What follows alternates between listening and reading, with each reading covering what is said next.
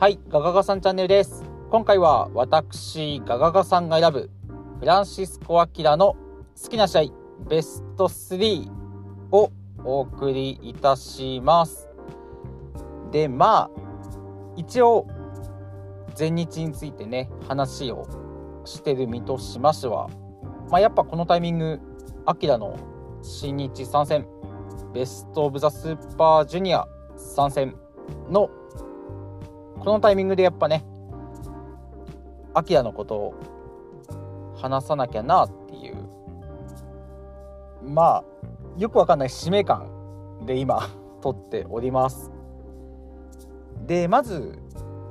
どうなんすかね。と特に新日ファンの方って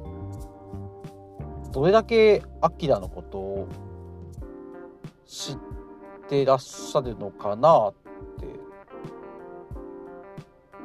まあ前日にいて、まあ、ベルトも巻いたことあるらしいよぐらいの方も結構多いんじゃないかなっていうところでなのでまあ今回は是非新日ファンの方にもね聞いていただけたら嬉しいなって思っております。はいじゃあそういうわけで始めていきましょう。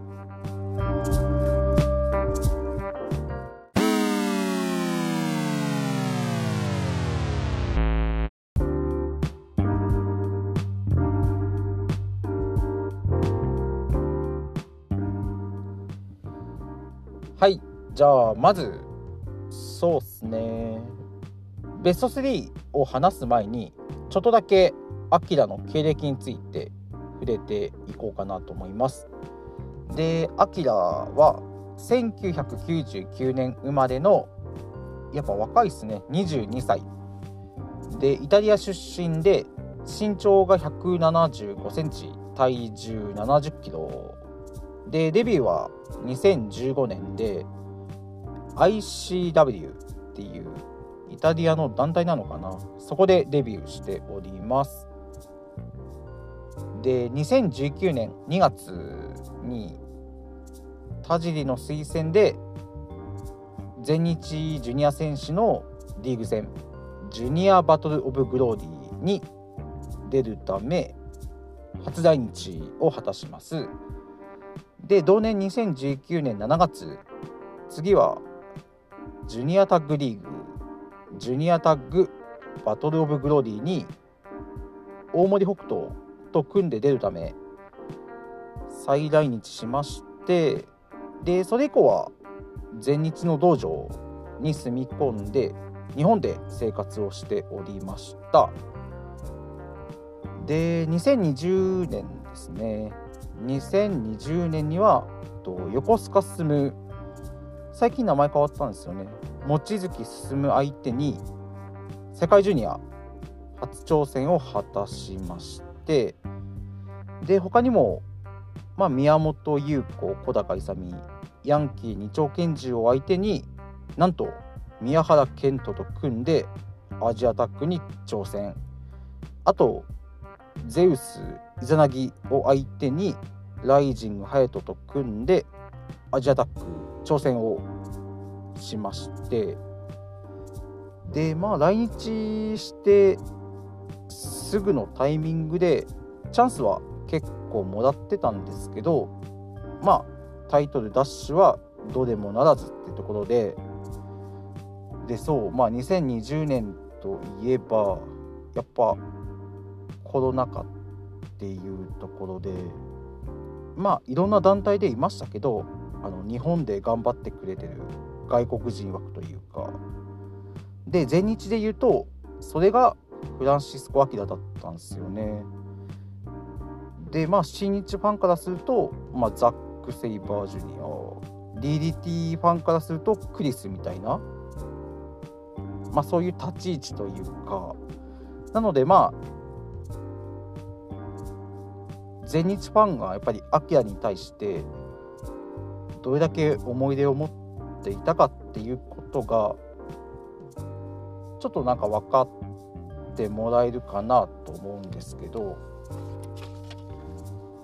でまあそんなアキラが大きく飛躍したのは2021年ですね。と2021年の6月3日にあったジュニアバトル・オブ・グローディー、まあ、今回この時はトーナメントだったかなと思うんですけど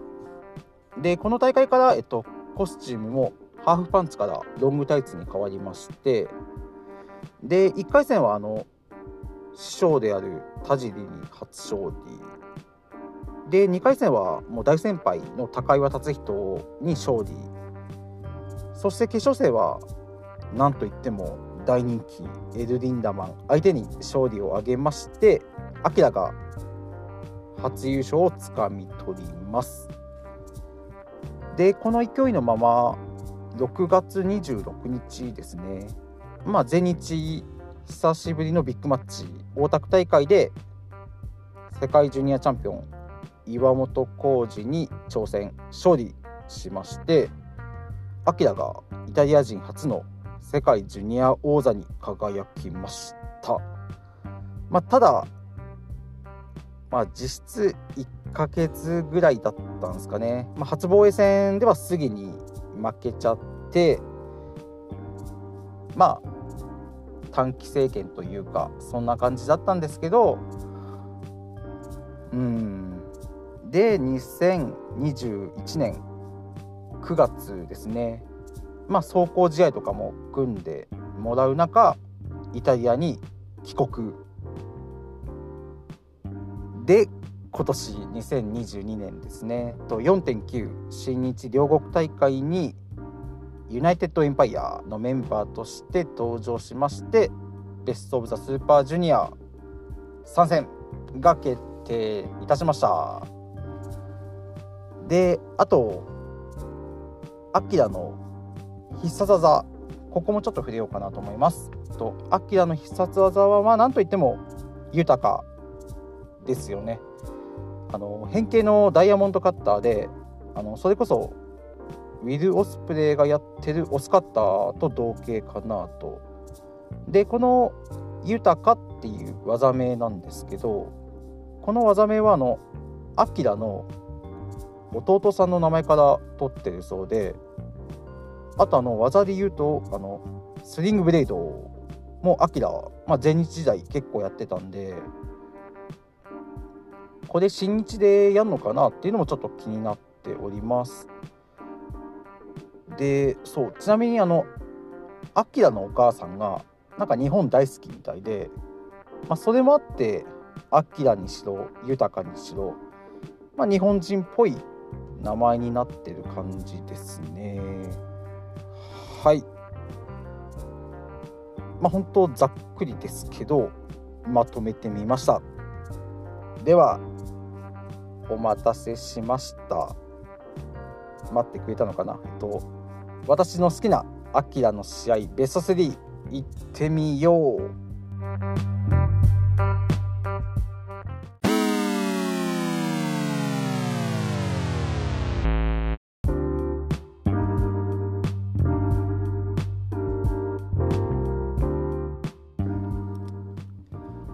はい。じゃあ今回の本題へ行きたいと思います。えっと、私が選ぶフランシスコ・アキラの好きな試合ベスト3まず第3位はじゃん2021年8月15日新宿フェイス大会夜の部。第8回王道トーナメント1回戦。フランシスコ・アキラ VS イザナギです。はい。でこの試合まあアキラ世界ジュニアは落とした後だったんですけど、まあ、勢いはまだ続いている状態ででそんなアキラに対してイザナギさんもまあイザナギさんって、まあ、楽しいモードと真面目強いモードを、まあ、使い分けてると思うんですけどこの日のイザナギさんは真面目強いモードでアキラを迎え撃つってところででまあ試合はまあ本当ジュニアらしいというかテンポの速いいい試合でで何気にこれまあ全日ジュニアでおすすめの試合あるって聞かれたらこれあげちゃうかもなぐらいに私は思っててでまあなんといっても私が3位に選んだ理由、まあ、場面がありましてでそれがまあ実はアキラじゃなくてイザナギさんが決めたんですけどあのアキラのフィニッシュ技豊かに対してイザナギさんがカウンターで決めたファイナルカット。いやまあ本当これ以上の豊かダイヤモンドカッターの切り返しカウンターがあるのっていう、まあ、それぐらい本当ジャストのタイミングでバッチリ決めましてファイナルカットまあなのでどうなんですかね。今回のスーパージュニアでも豊かを使うのであればおそらく、まあ、公式戦で豊かを切り返すっていう選手がスーパージュニアで出てきてもおかしくないかなと思うんですけどまあこれは超えらんないでしょうというかイザナギさんを超えてみろなんてちょっと思っちゃったりしてるのでちょっとここを注目してみてもいいかなと思います。でそうこのあと豊かなんですけどあの前日の時は、まあ、技を決める前に「豊か」って叫んでから決めてたのでまあぶっちゃけやる前にバレちゃうって感じだったんで、まあ、その豊かがこの新日では新日でも叫んじゃうのかな、まあ、どんな感じで繰り出すのかっていうのも、まあ、全日ファンからしたら特に気になる部分かなと思います。はい。じゃあ続けていきましょう。第2位ですね。はい。じゃあ第2位はじゃん。2021年3月14日後楽園ホール大会。スリーウェイマッチフランシスコ・アキラ VS 青柳敦樹 VS アレハンドロですでまあこの試合を2位に挙げた理由の一番大きいところがやっぱこの対戦カード ですね。まあ、試合ももちろんいいんですよ。でこのカードまあ今見るとねやっぱ無理やりこじつけると、まあ、やっぱり全日代表敦樹ノア代表アレハまあ新日代表アキラっていうまあもう夢のジュニア対決というかねまあメジャー3団体というかそのジュニアのエースが集まったスリーウェイってところでまあすげえ気になってちゃうと思うんですよね。気になるよね。でまあそう本当にもう試合も良くてでまあ前日では全然見られないというかまあいい意味で全日っぽくないハイフライヤー同士の攻防がバンバン出ましてでまあアキラで言うとそうっすねあの敦樹をコーナーまで吹っ飛ばしたジョン・ウーが印象に残ってて結構アキラのジョン・ウーいいんですよ。であとあの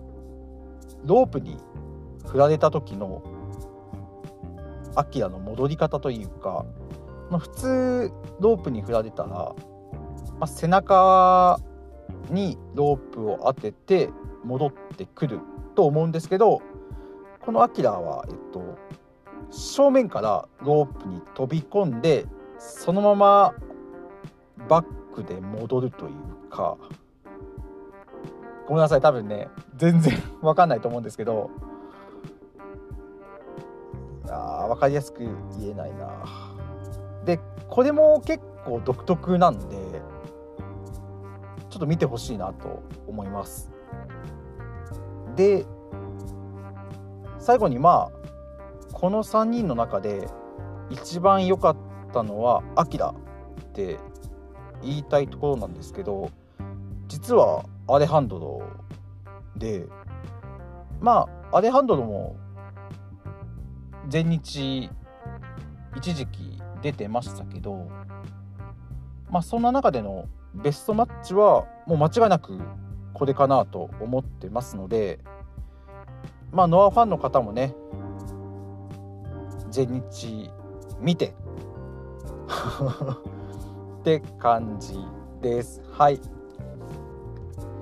ではい。じゃあ最後ですね。いきますよ。堂々の第1話。はい。2021年8月18日保土ヶ谷大会第8回王道トーナメント2回戦フランシスコ・アキラ VS 石川修司です。はい。まあまあもう私が石川が大好きっていうのもなくはないんですけど、まあ、ただそれ抜きにしてもまあ本当まあ今のプロレス界というか、まあ、正直あのヘビー級とジュニアヘビー級の階級まあ、境目がまあ微妙になってる中ですね。このあの石川対明はもうまさにヘビー級対ジュニアヘビー級っていういやもうまさにこのでかいやつと小さいやつが同じリングで向かい合うってところがいやもうこれこそプロレスの醍醐味じゃないっていうところでで試合はまあもちろん石川はパワーで攻め立てる中であのアキラは、まあ、そんな石川に対してさまざまな手を見せてくれましてでまあ基本というか一点集中攻撃ですねまず、まあ、左足攻めを見せたりとかあとまあ一発で倒せないならってところで手数多くそれこそドロップキック5連発とか決めてましたしであとまあハイフライヤー的な面で言うとあの花道から走ってリング上の石川に飛ぶトペコンとかあとこれ結構うおーってなったんですけどあの石川のランニングにに対してあえて前に飛び込んで前方回転でかわすっていう。これうめえなって思いました。でまあいろいろ言ってきましたけどまあなんといってもこの場面が一番だったかなと思います。場外にいる石川に対してアキラがリング上から飛んでフランケン決めようとするんですけど石川がそれをキャッチしてや本当容赦なくしかもエプロンにパワーボムで叩きつけるっていう。いや本当あの「筋肉マンの」の名場面あのミート君が体のパーツバラバラに飛んじゃうやつ。なんかあれをちょっと連想するぐらいはいえぐい強烈に感じました、まあ、ただそれを食らった後もちろん大ダメージなんですけどまあ、アキラは石川に向かっていってまして、まあ、なので、まあ、この試合でも分かるように、まあ、アキラに関してはね前日のスーパーヘビー級を相手にしていたのでまあパワー体制もバッチリあるかなと思います。でそうですね、まあ、スーパージュニアでアキラと同じ A ブロックちょっと見てみるとまあ、パワーファイターで言うとショーになるのかな。なのでまあショーにはアキラ勝っちゃうと思います。というわけでねおスーパージュニア開幕戦で組まれてますね。正体アキラはまあもうアキラが勝っちゃうというわけで第1位。は以上になります。はい。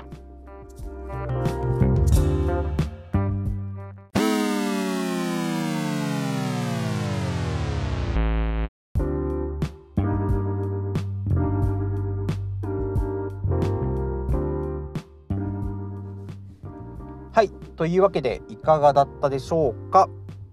で紹介した3試合まあ少しでも興味を持っていただけたのであれば是非とも全日本プロレス TV 加入しましょうというわけで。でまあなんでそんなことを言うかというとまあもちろんあの紹介した以外のアキラの試合、まあ、それこそ世界ジュニアダッシュした岩本戦とかあとスーパージュニア同じくエントリーされてるリンダマンとのシングルマッチあとこれ地方大会なんですけど児玉悠介との確かシングル2連戦みたいなのもあって、まあ、まだまだ見てほしいなって試合がありますしあとまあなんといってもこの全日本プレス TV でしか視聴できないあのアキラに密着したドキュメンタリーがありましていや本当これ見といて損はないというかまあ絶対アキラを応援したくなるっていう内容なので まあなんでここまで宣伝してるかっていうのもちょっとよく分かんなくなってるんですけどまあとりあえずアキラに注目していこうってことと